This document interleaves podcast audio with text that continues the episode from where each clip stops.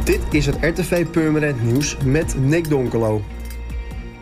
De brandweer moest gisteren in het begin van de middag in actie komen voor een woningbrand aan de Kopakker in Purmer Noord.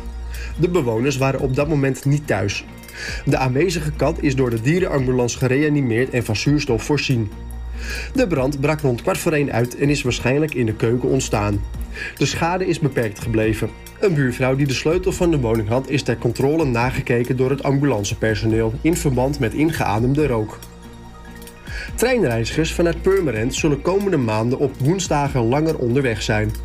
Dit heeft te maken met de proef die de NS samen met ProRail vanaf vandaag start voor de 10-minuten-trein die met ingang van een nieuwe dienstregeling gaat rijden tussen Rotterdam, Schiphol, Amsterdam, Utrecht en Arnhem. Dit heeft als gevolg dat de extra spits intercity tussen Enkhuizen en Amsterdam rijdt.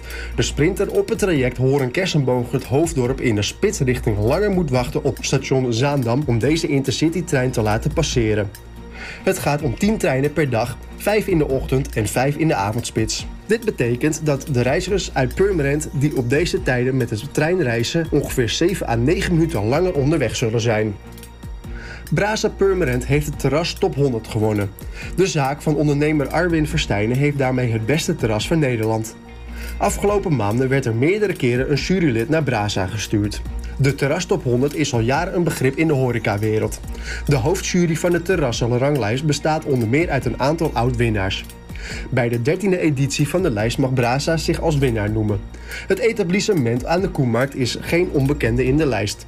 In 2018 stond Brasa op een zevende plek en in 2019 veroverde het zilver. Voor meer nieuws, kijk of luister natuurlijk naar RTV Purmerend, volg je onze socials of ga je naar onze website, dat is www.rtvpurmerend.nl.